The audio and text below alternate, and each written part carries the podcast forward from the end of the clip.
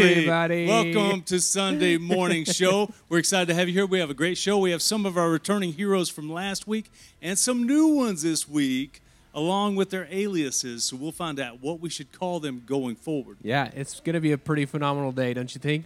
It is. So last week we talked about how superheroes, their origin stories were specifically created for them by the creator. And so that also involves you and we discussed that a little bit and today we're going to talk about a little bit something more of that. Yeah, a little bit more about heroes as well.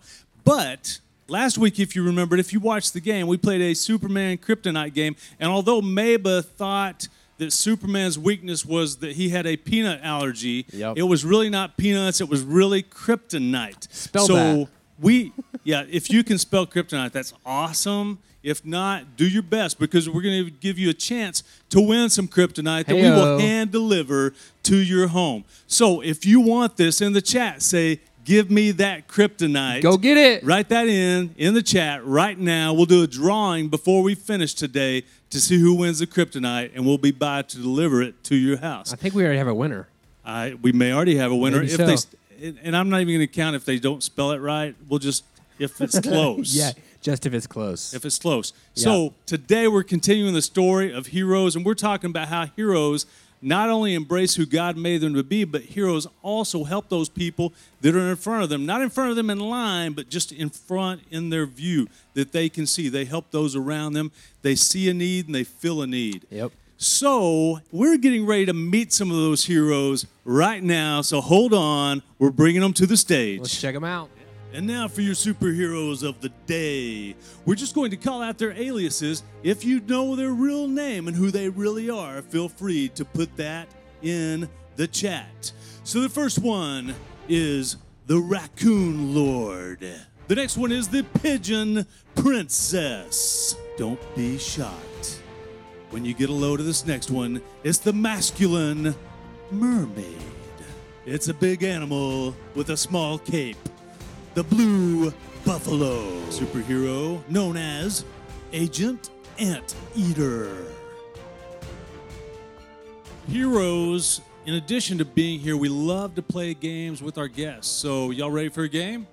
All right, so let's move right over here, heroes. We got a good game for you because this will be a cup stacking game. So if you come over here, we need um, let's let's get the uh, the blue buffalo and the raccoon lord on one team, and then on the other team, uh, air high fives. Okay, so we have to determine between your groups.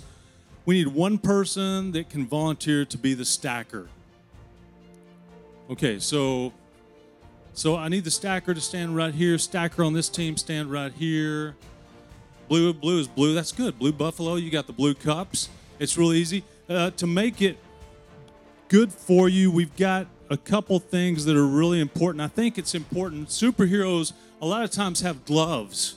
So superheroes have gloves. So I've gotten you some gloves to put on as part of your superhero. Let's stick with the blue. Sorry, I couldn't find uh, red to match the cup, so we got yellow. But those are very special gloves because those are, I believe, the exact description is latex fashion gloves. So we got latex fashion gloves, and for our stackers, the other thing to make this really special as superheroes to protect yourself, we've got a special mask for you to really protect yourself from the cups. So uh, for the blue team, we'll go blue again, and you've got red to match the red cups. So, you are going to be taking the cups that are there and stacking them as high as you can. And your superhero teammates are there to instruct you and help you stack the cups.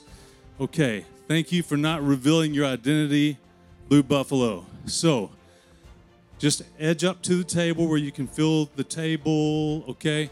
And we're gonna go for uh, we're gonna go for 60 seconds. See how high you can stack the cups, and they can't be stacked like they are right there. You know what I'm saying? Take it off and stack them on top of each other and build them as high as you can. You got 60 seconds. And on your marks, on your pyramid style, on your marks, get set, go.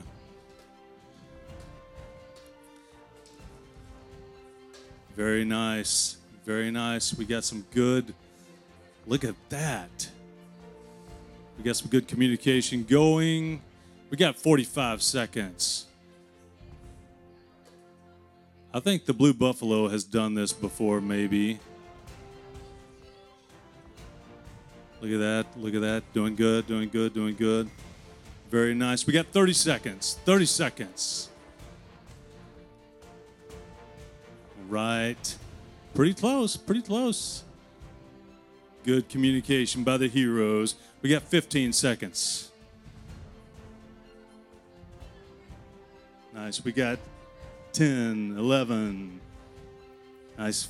8, 7, 6, 5, 4, 3, 2, 1. And we have a winner. We have two. If you you watch the video back though, and both of them were three to four to five levels high, really good. It got a little bit tense there. If I hadn't counted down, they both would have been really good. But great job, heroes! Excellent job. Let's move back to the stage tonight. I appreciate heroes uh, taking the time out of your busy saving the world schedule to be here. And so I want to go ahead and give you the liberty if you want to. We already had people guess who you are you can either leave your mask on or you could take the mask off now if you choose to and re- reveal your identity. It doesn't matter to me. Either way, whatever you're most comfortable with is fine. But we are talking about heroes, which you are all very familiar with. So um, let's talk about some of that. Jesus, of course, did save the entire world, but he didn't do just that. He also showed heroic love and kindness. On what his last night before Jesus was arrested and sentenced to his death, there is a conversation he had with his disciples, which is John 13, 1 through 17. It was just before the Passover festival. Jesus knew that the hour had come for him to leave this world and go to the Father. Having loved his own who were in the world, he loved them to the end. The evening meal was in progress, and the devil had already prompted Ju- Judas, the son of Simon Iscariot, to be- betray Jesus. Jesus knew that the Father had put all things under his power, and that he had come from God and was returning to God. So he got up from the meal, took off his outer clothing, and wrapped a towel around his waist.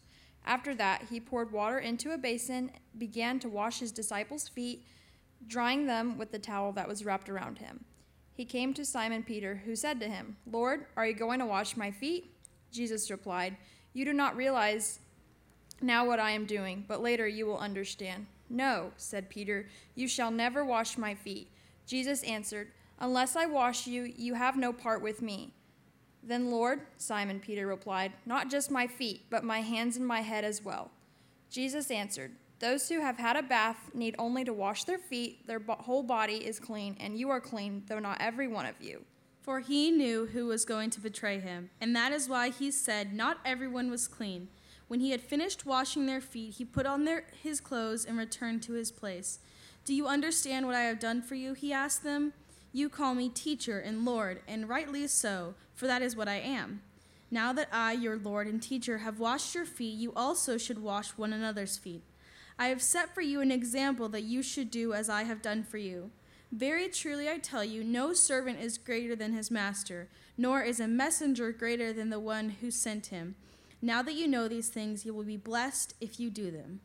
So, Brennan, we talked earlier about this. In fact, this was revolutionary for a couple of different reasons what Jesus did for his disciples. Okay, so first of all, uh, the disciples' feet were absolutely disgusting. They've been walking in dirt all day, animal droppings, everything disgusting, absolutely not sanitary. And Jesus wasn't just a friend, he was a teacher, their mentor, and he took the role of serving them and washing their feet. Second of all, the washing his disciples' feet was his way of showing that he cared for them, that he's serving them, and that he will teach them something in the near future. Even before his greatest acts of self love, which we all know is dying on the cross, Jesus modeled one of the smaller scale by washing the disciples' feet. Okay, so what if I told you that I had a basin of water and I was ready to wash all of your feet and I asked you to take off your shoes? First thought that comes to your mind. Get to washing. Okay, so some people wouldn't mind. First thought, thought that comes to your mind, Brenna? Oof, yikes. Doesn't sound good. No. Which part of it? Well, um, these shoes have been on for a while. Might not smell too great. and I don't necessarily want someone's hands on my foot either. Doesn't So sound all good. the way around, it doesn't sound like a good idea. Phoebe, how about you? Um, I hate feet. I mean, I mean, raccoon lord. I'm sorry. Wow, you just I exposed did. her. I did both of You exposed me twice, actually. Yes. So sorry. I blew it. Your cover is blown. You'll have to change names because no one else could tell with the mask on. So, so you wouldn't be in for it either. Um, no, I I have self-diagnosed myself with podophobia. Okay. Fear of feet. Yes. Okay, very nice. I was I was I was up on that. I was following you. Raccoon Lord does not like feet. Okay, very good. So let's let's talk about another story now in the Bible, or a couple more verses about how Jesus um, said something else to his disciples that same night. So we're going to have some more heroes tell us that story. As you can see, we're joined up up here on stage by a few more of your favorite heroes. We've got the uh, the blue buffalo up here. Thanks for being here. The pigeon princess, and the uh, either either uh, Agent Ar- Anteater or maybe the cousin Agent uh, Aardvark. One of the two. Uh, take your pick. So I'll give you the same opportunities that I gave the first group. If you want to to let everybody know your true identity and take off your mask, you're welcome to. If you don't you want to protect your anonymity, then keep the mask on and we're good. But continuing with our story, we're talking about how Jesus had just talked to the disciples about he had just washed actually washed their feet. Jackson, thoughts on that? You, would you be happy to have someone wash your feet? I I don't mind feet myself, but I don't like people touching my feet. You know, I understand. I understand. I'd wash someone's feet, but I wouldn't. I wouldn't let people touch mine. Well, buffaloes have to be protective, so I understand that. They're an endangered species. Um, and pigeon princess, how about do I would mainly just feel bad for the person washing my feet. If I was walking around in that kind of environment all the time, I would n- just like no, don't And- wash my feet. Don't yeah. subject yourself to that. That would be terrible. and pigeons are already not known to be the cleanest of animals, exactly. so that that could be very uncomfortable. so. So the same night that Jesus washed his disciples' feet, he had more conversations. So in John 13 verses 30 34 and 35, listen to what that has to say. On that same night, Jesus had said, "A new command I give you: love one another. As I have loved you, so you must love one another. By this, everyone will know that you are my disciples if you love one another." And so, uh, Sarah, what are your thoughts on thoughts on those verses and how they kind of sum up? Yeah. So in those verses really show us that not only did God, God, Jesus, basically both, teach us um, the importance of loving each other and how to do so, but He modeled it by you know doing so for us. Jesus said these things knowing fully what He was about to experience. He was going to be arrested, falsely accused, murdered, and He did it all out of love for ordinary people, ordinary people like you and me. Um, for Jesus, these weren't empty words. They had a lot of meaning and a lot um, of love behind them, obviously, because he loved us so much. And he wants us to love other people and care other people through small acts of care, like washing dirty feet, and huge acts of sacrifice, too, like dying on a cross for all of us. Um, we may never literally lay down our lives or die on a cross like Jesus did, but we can be heroic when we love like he calls us to. Now, I would love to talk with our heroes on the stage the Pigeon Princess, the Raccoon Lord, and the Agent Anteater to let them share their experiences with you. Because as we're talking about this week, we're talking about the fact that uh, heroes help those or care for those people right in front of them that they see. Don't walk past you care for those. You see a need you feel a need. So i want you guys because i know you have been heroes for a while now last year you were all three heroes on our catalyst la trip so i want to you to be able to reflect a little bit with me on catalyst los angeles from last summer what is um, what's something that stuck out to you about the about the trip I remember we, uh, the three of us went down to Skid Row and we were passing out bags of chips and water bottles. And at first we thought it was just like a simple, like, oh, we're just giving these people who need food, food and water.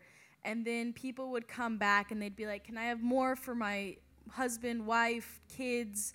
Can I have more bottles of water? Can I have more bags of chips? And we'd always be like, yes, of course, take as many as you want and it was just really evident of how big of a need they were for food, something we take for granted every single day. And so it just showed that like we thought we were doing a simple task, but it was something that they really, really needed.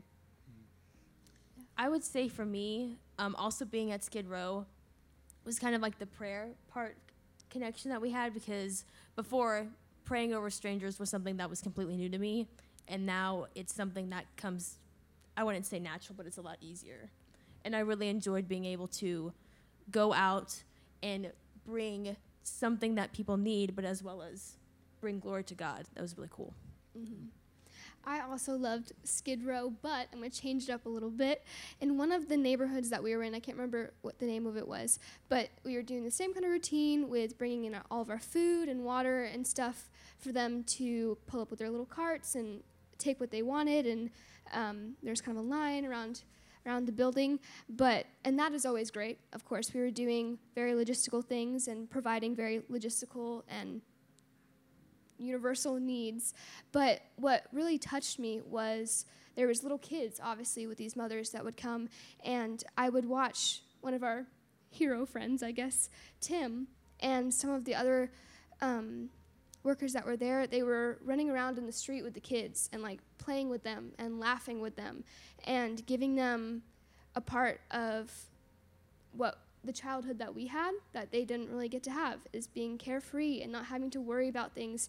And as much as food and water is a need, laughter is also a need. And just providing that for them and feeling love and feeling normal and um, that's that would be it was just really cool to watch and see. One thing that's cool for me to hear you talk about, we talked about meeting physical needs, we talked about meeting spiritual needs, we talked about meeting emotional needs. It's all so important. Sometimes, I know you probably experienced this, if you had just walked up to someone on Skid Row or in a neighborhood and said, Hey, can I pray for you? What do you think maybe your initial response that they would have given you? If you just walked up and said, Hey, could I pray for you? I remember getting a lot of like, Yes, please. Like, I wasn't expecting that, but they were like, Yes, please pray for my family. Please pray for, you know, our living situation. So it shows that even if maybe they didn't share our same beliefs, they were so used to these people being there and asking them this that they were ready with an answer. And I, I was kind of blown away by that, but also like, yeah, the people of Jesus are showing up. They expect this. It's, yeah. it's cool mm-hmm. Which is awesome. And we, we were very fortunate, again, to be working with the Dream Center because mm-hmm. they were kind of the bridge for us because they had already built some relationships that allowed us to go in and meet with them. What about, let's turn this to uh, downtown Dallas. Let's say you went to downtown Dallas and you just went, not, you didn't take anything with you, and you just walked up to some random person and asked them if you could pray for them what do you think the responses could be? Different mm. responses you might I think get. some people might be like a little creeped out that this random stranger is just coming up to them and being like, "Hey, can I pray for you?" without any like previous relationship or any like previous encounter. And if they just walked up and randomly was like, "Hey, let me pray for you," the person might be like a little freaked out and a little like creeped out and they might just be like no or like walk away or not respond. So that might be an immediate reaction with someone who you already don't have a previous connection with. I think that's right. And so I, I think it's really, really important for as heroes that you be willing to not only be the people to go pray at some point for people, but the people to build those bridges so to allow other people to go and then to meet the physical needs. A lot of times people are more receptive to having someone get a little bit closer, learn more about them, actually learn what you could pray for somebody. Because I know typically the groups I was with, typically when you prayed, you'd say, Hey, I'd love to pray for you. How can I pray for you? What can I pray for you about? Uh, and then they would give you things, which made it real easy. But they did that because you showed an interest in them. You met some of their physical needs first.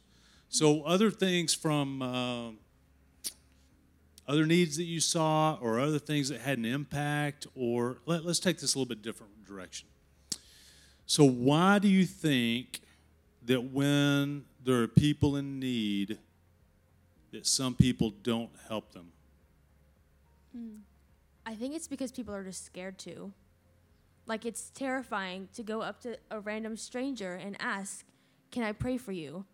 and be in that position to talk to someone that you don't know about their life, about what's going on, the good, the bad, um, to open up to a total stranger about what's going on in your life, the good and the bad.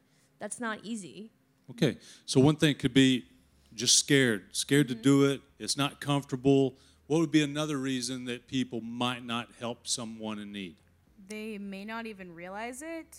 They may be like stuck in their own bubble that they may not even realize that there are people that need their help. Yeah. Okay, so either you're scared to do it, it may be a frightening situation, you may not realize that there are people that need help, mm-hmm. even though they're in front of you. Anything else? I mean, it's kind of the story of the Good Samaritan. People either think that they don't have time, or it's not on their agenda, or they didn't cause it, so it's not their problem. I mean, this our world and our flesh is very selfish and very me oriented. And if you just see a person on the street, and it, it's going to take a lot of effort, not only to give them a water bottle, but hear their story and like keep providing for them. That's a commitment, and I feel like a lot of people are too selfish to give a commitment to someone that they don't know very well. I agree. You know. Well, thank. I, I just want to thank you guys for being heroes and being willing to do that and see that being an example for others to let them know that they can do that too, and that if they have any questions, they can look you up and ask how do they get over these fears, and that you would be there to help them to that next stage. So I, I appreciate that very much.